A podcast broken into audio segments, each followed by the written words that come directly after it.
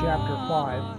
The reason I started chapter 5 last time is because I had gone through and figured out a difficult translation, and I wanted to get that while it was still fresh in my mind, but I can now do it, so we'll do it uh, on the fly. Hosea chapter 5. Hear this, O priests, pay attention, O house of Israel, give ear, O house of the king, for the judgment is for you. For you have been a snare at Mizpah, a net spread upon Tabor, and the revolters have gone deep into slaughter, but I will discipline all of them. Verse 2 is the hard verse. The best translation I have seen of that is in the Revised Standard. Verse 2 in Revised Standard is, And they have made deep the pit of Shittim, but I will chastise all of them. And the reason I like that is A, it corresponds with the machine translation of Hebrew. In other words, I have an interlinear Hebrew which just does a, a mechanical translation, and the RSV matches that. I'm not a Hebrew scholar, I'm not a translator, and the people who did the English Standard and the Tanakh are. I have no idea why they picked the words that they did, but they're impossible for me to understand. So let me read 5 again, and I think you'll see why it makes more sense. Hear this, O priest, pay attention, O house of Israel, give ear, O house of the king, for the judgment is for you. For you have been a snare at Mizpah, and a net spread upon Tabor, and they have made deep the pit of Shittim, but I will chastise all of them. So you have a snare, you have a net, and you have a pit. All of those are things that you use to trap stuff. That's why I like the English Standard Translation is because it, it flows with the way the paragraph feels. Mizpah, Tabor, and Shittim are all places that are in the northern kingdom. And of course, this is all addressed to the northern kingdom. So the idea here is that the priests and the king have been preying on the people. So the priests, the house of Israel, and the king have set snares and spread nets and dug pits with the idea that it's the people who are being ensnared. So the government, if you will, is preying on the people. Verse 3 I know Ephraim, and Israel is not hidden from me. For now, O Ephraim, you have played the whore. Israel is defiled. Their deeds do not permit them to return to their God, for the spirit of whoredom is within them, and they know not the Lord. One of the things that you may hear about this is what do you mean? Their deeds don't permit them to return to their God. Can you get to a point where repentance doesn't work? And the answer is yes, first off. But you need to read the whole thing. Their deeds do not permit them to return to the, their God because or for the spirit of whoredom is within them. In other words, they have got this unclean spirit about them so that their repentance is in fact not sincere. And we'll see that in a minute when we get further down. So the idea here is not that they have gone to the place where they couldn't repent and come back. They have gone to a place where they're incapable of repenting. If they were able to do true repentance and, and true turning back to God, it's my belief that God would heal their wounds. But because of the spirit that they've picked up, they are not capable of doing true repentance. Verse 5 The pride of Israel testifies to his face. Israel and Ephraim shall stumble in his guilt. Judah also shall stumble with them. A couple of different translations of verse 5.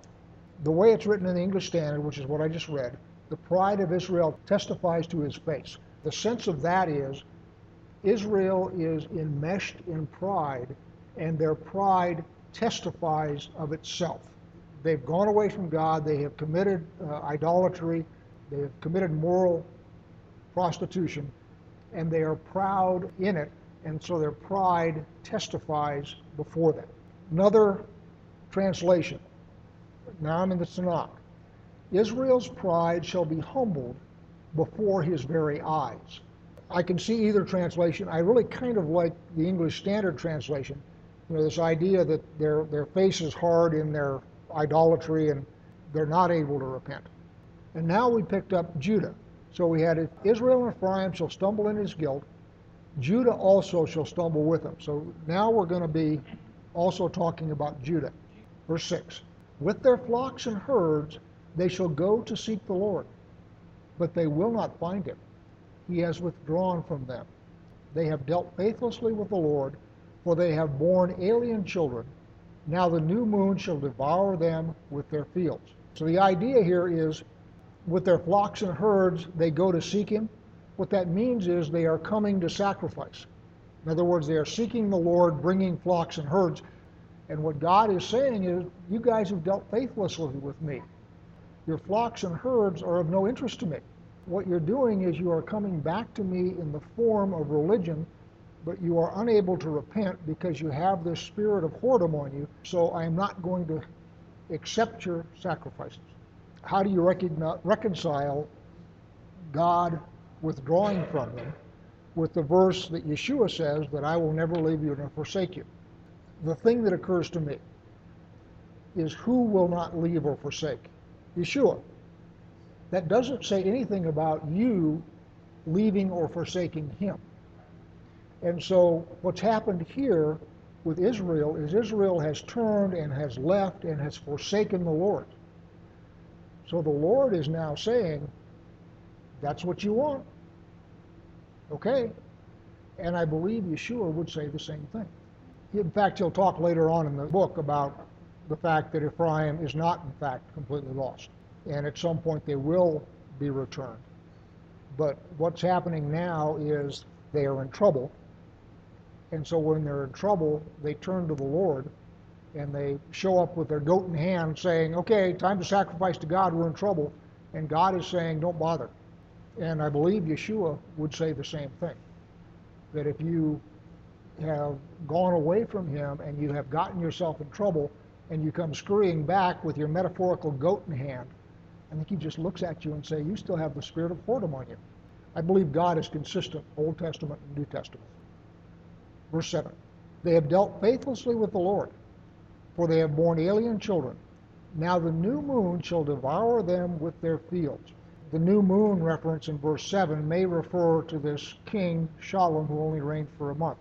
The other thing I was thinking, and what I'm thinking is not any better than that, but it's what I was thinking beforehand, so I'll tell you, is it's saying of the northern kingdom, your time's up. Because Hosea was the last prophet to prophesy before the destruction of the northern kingdom. The new moon reference may in fact refer to this King Shallum, or it may simply be an indication time's up, time to go out of the pool. And I don't know. Verse 8 Blow the horn in Gibeah, the trumpet in Ramah, sound the alarm at Bethaven. We follow you, O Benjamin. Ephraim shall become a desolation, in the day of punishment among the tribes of Israel. I make known what is sure. The princes of Judah have become like those who move the landmark. Upon them I will pour out my wrath like water. Gibeah is in the saddle of Benjamin. Ramah is also in the saddle of Benjamin, and Bethaven is in the saddle of Benjamin. Bethaven is uh, Bethel. You remember when the northern kingdom split off from the southern kingdom, Jeroboam put a golden calf at Bethel and a golden calf at Dan. After he put the golden calf at Bethel, the reference to Bethel in Scripture was changed from Bethel to Bethaven, which means house of wickedness. When we're talking Bethaven here, we're talking Bethel. And notice that all of these towns are in the saddle of Benjamin. So we follow you, O Benjamin. I, I don't know what that means, but every town we're talking about is Benjamin one of the things that's going to happen is when the Assyrians come down and clean out the northern kingdom, they are going to stop short of Jerusalem, which means that they are going to get to the saddle of Benjamin. And that may be where they stop. Ephraim shall become a desolation in the day of punishment among the tribes of Israel. I make known what is sure. The princes of Judah have become like those who move the landmark. Upon them I will pour out my wrath like water. What we're talking about is princes of Judah, leadership, and one who moves a landmark is somebody who steals property in the night. The Torah forbids you to, to move landmarks because your land is marked with stones and so forth. And so if somebody in the middle of the night comes out and moves those stones, what he's done is he's stolen part of your land without conquering it fair and square. So what it's saying here is that princes of Judah have become like those who move a landmark, which is to say, they are secretly stealing the substance of their people. And remember, this is in the context of the princes and the priests of Ephraim who are preying on their people. Essentially, Judah is being accused of something very much the same. Verse 11 Ephraim is oppressed, crushed in judgment, because he was determined to go after filth. But I am like a moth to Ephraim, and like dry rot to the house of Judah. Moth and dry rot. Moth obviously eats wool, so especially if you live in tents made out of wool or, or animal, having moths is not a good thing. And then dry rot, of course, is rotting wood. So he says, I'm like a moth to Ephraim and like dry rot to the house of Judah. So what he's saying is, this destruction that I am bringing upon Ephraim and Judah is something that is eating away secretly. I have some Persian rugs, and I sent them out to be cleaned. And the guy that was cleaning them looked at it and says, There've been moths in this rug. And you look at it, standing up, you can't see it. But when you get down, you can see where the nap has been chewed off right against the knots by moths. So moths are something that stealthily steal value, as does dry rot. 13. When Ephraim saw his sickness and Judah his wound, then Ephraim went to Assyria and sent to the great king. But he was not able to cure you or heal your wound. For I will be like a lion to Ephraim and like a young lion to the house of Judah. I, even I, will tear and go away. I will carry off, and no one shall rescue. So when Ephraim saw his sickness, in other words, when Ephraim looked at his rug and recognized that it had been eaten away by moths and the value was gone, he goes to Assyria to cure his sickness, which is to say, he tries to make a, an alliance with Assyria. What God is saying is that isn't going to work because I am going to be like a lion, and Assyria is not going to be able to heal you. So an alliance with Assyria is not going to fix anything. And indeed, Judah tries to make an alliance with Egypt, and that doesn't work either. So once God has determined that they're going to go into exile, they're going to go into exile. Alliances or any of that kind of stuff is not going to help them a bit. Verse 15 I will return again to my place until they acknowledge their guilt and seek my face and in their distress earnestly seek me. Now that reminds me very much of last week's gospel reading, Matthew 23, verse 37. O Jerusalem, Jerusalem, killing the prophets and stoning those who are sent to you. How often I would have gathered your children together as a hen gathers her brood under her wings, and you would not. Behold, your house is forsaken and desolate. For I tell you, you will not see me again until you say, Blessed is he who comes in the name of the Lord. Yeshua is saying the same thing that God the Father is saying back here in Hosea. You are at the point where none of the stuff that you normally do is going to work because you're going into exile. And you're not going to come out of exile until you earnestly seek me. Verse 39 For I tell you, you will not see me again until you say, Blessed is he who comes in the name of the Lord. Jehovah says in Hosea 5:15, I will return again to my place until they acknowledge their guilt and seek my face, and in their distress earnestly seek me.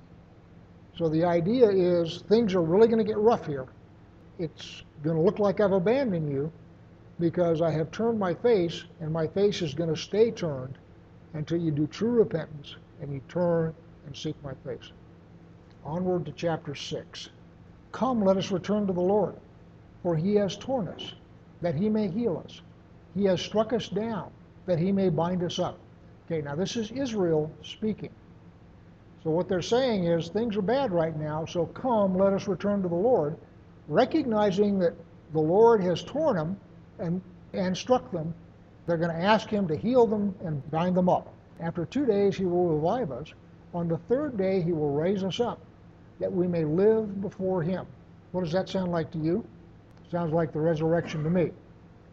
So the idea of Yeshua being in the grave for three days is a thoroughly Old Testament concept.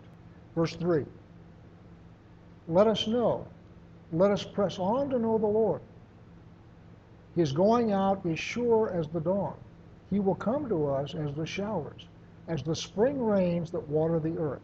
I will suggest to you that this little speech in chapter 6, verses 1 through 3, is very much like what you would get in any Christian church when they say, He won't leave us or forsake us, and what's going to happen is going to be very unsettling because God's not going to hear them. But notice that they are quoting the scripture. He'll come back, he'll heal us, he'll do what he said, that kind of thing. Verse 4 What shall I do with you, O Ephraim? What shall I do with you, O Judah? Your love is like a morning cloud, like the dew that goes early away. What he's saying here is, You have turned back to me because you're in trouble. But you've done that before. Your turning back to me is like a morning cloud, like the dew that goes early away. As soon as the sun comes up, it's gone. So what God is saying is, I ain't buying it. Verse 5. Therefore, I have hewn them by the prophets.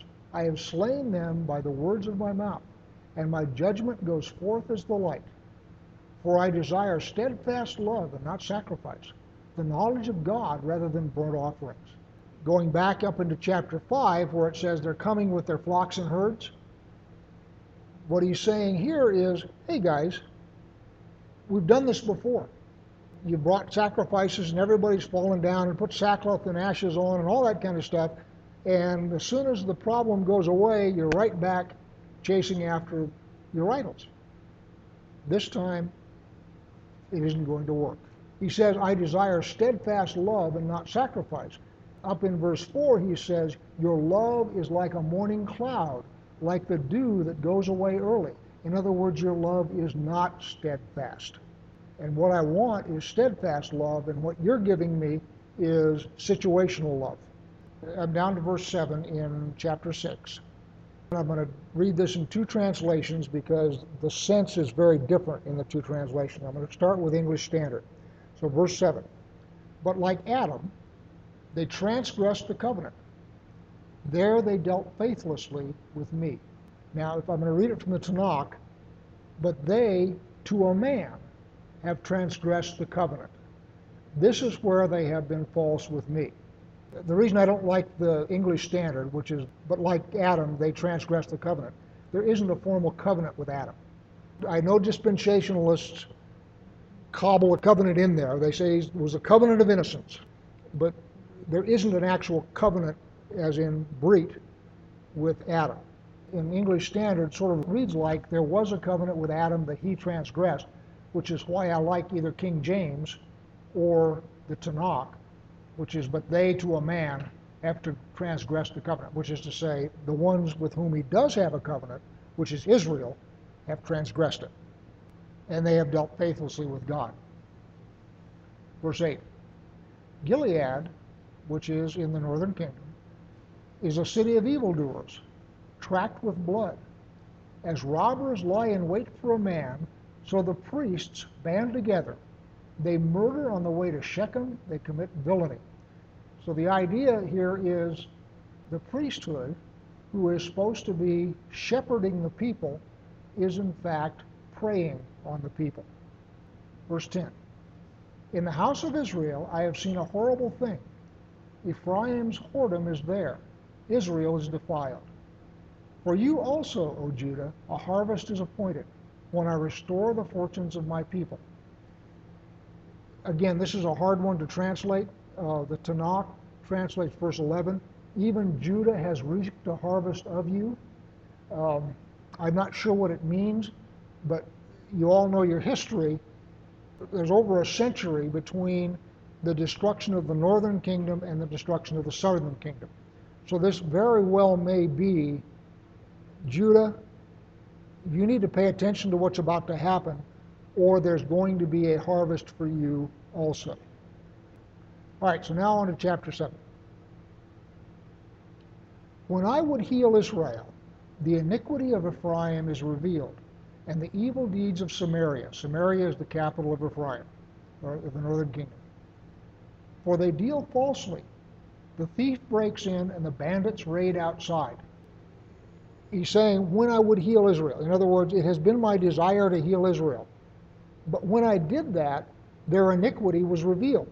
In other words, it's sort of like, you know, trying to rake up a bed in the garden, and the more you rake, the more junk comes up, that kind of a thing.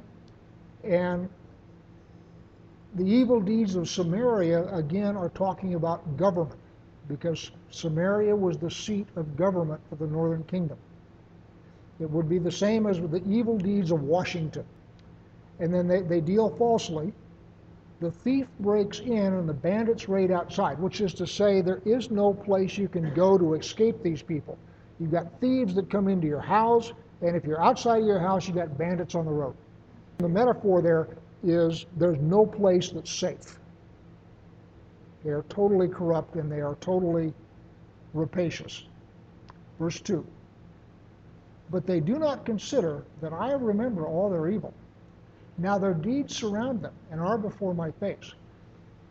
One of my favorite Psalms is Psalm 73, and I'm not going to go there because we don't have time right now.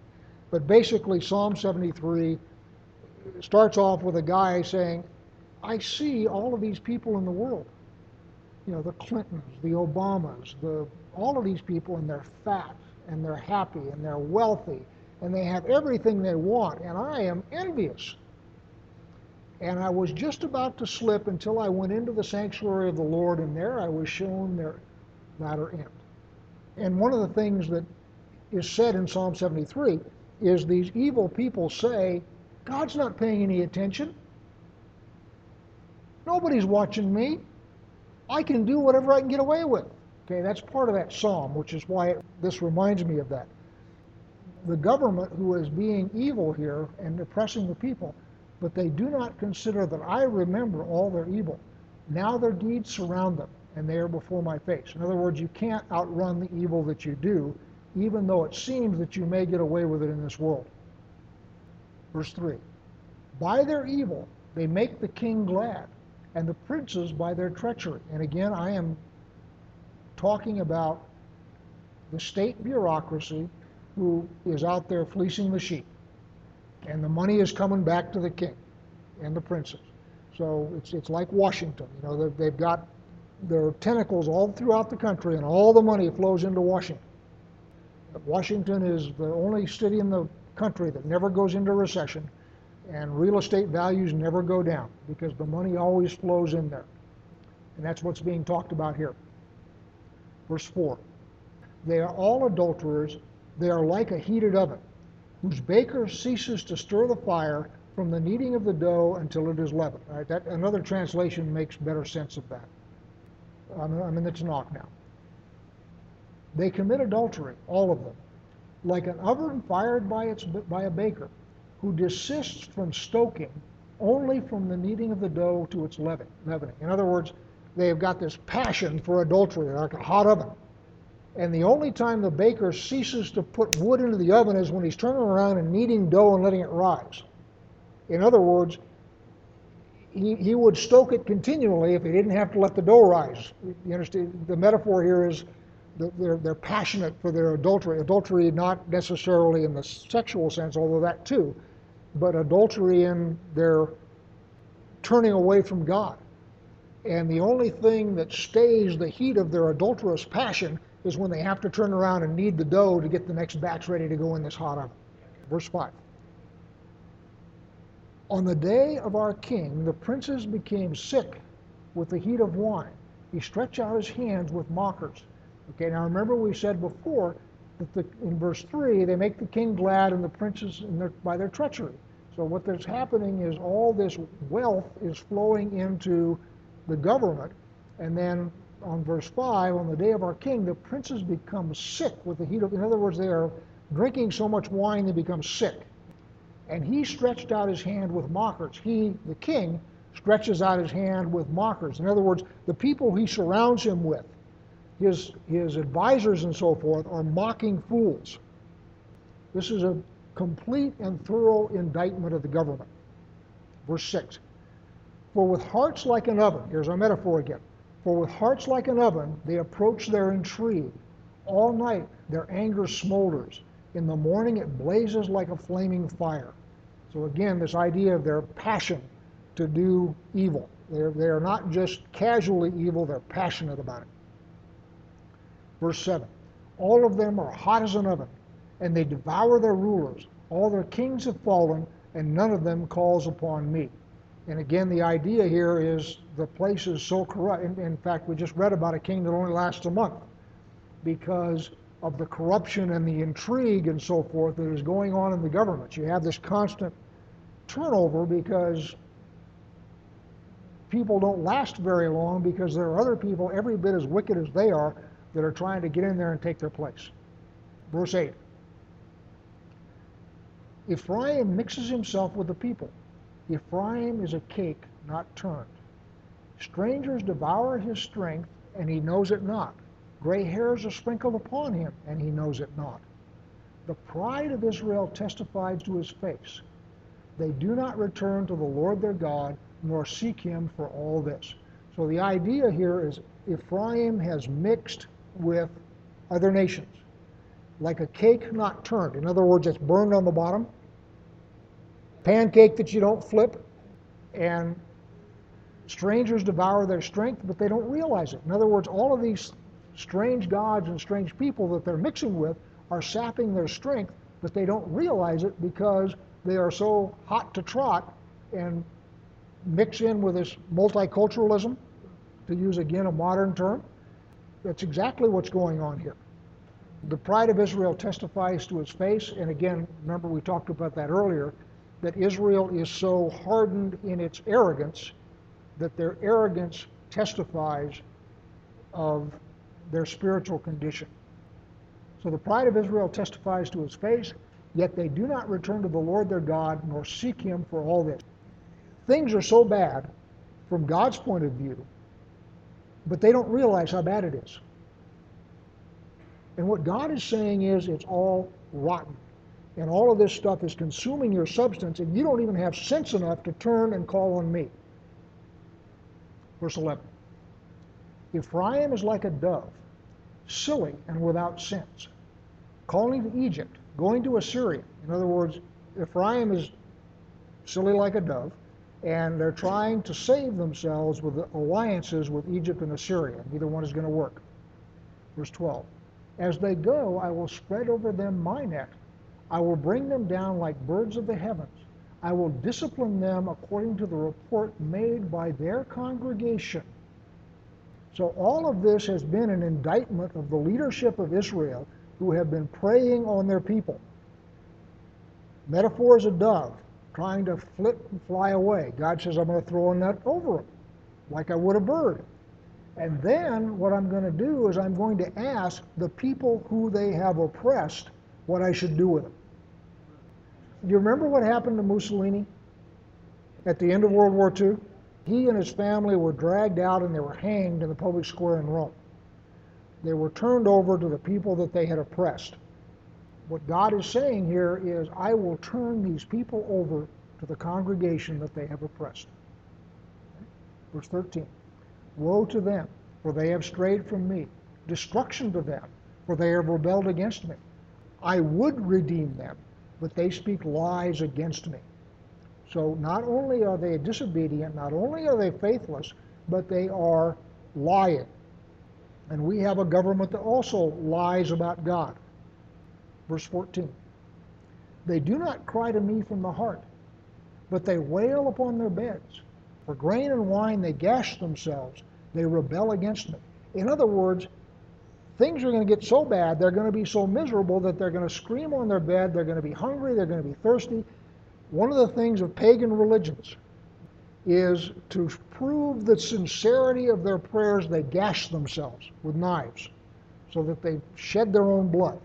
So the idea here is they're going to cry from, from the heart and they're going to gash themselves just like pagans do. But they continue to rebel against it. 15. Although I trained and strengthened their arms, yet they devise evil against me.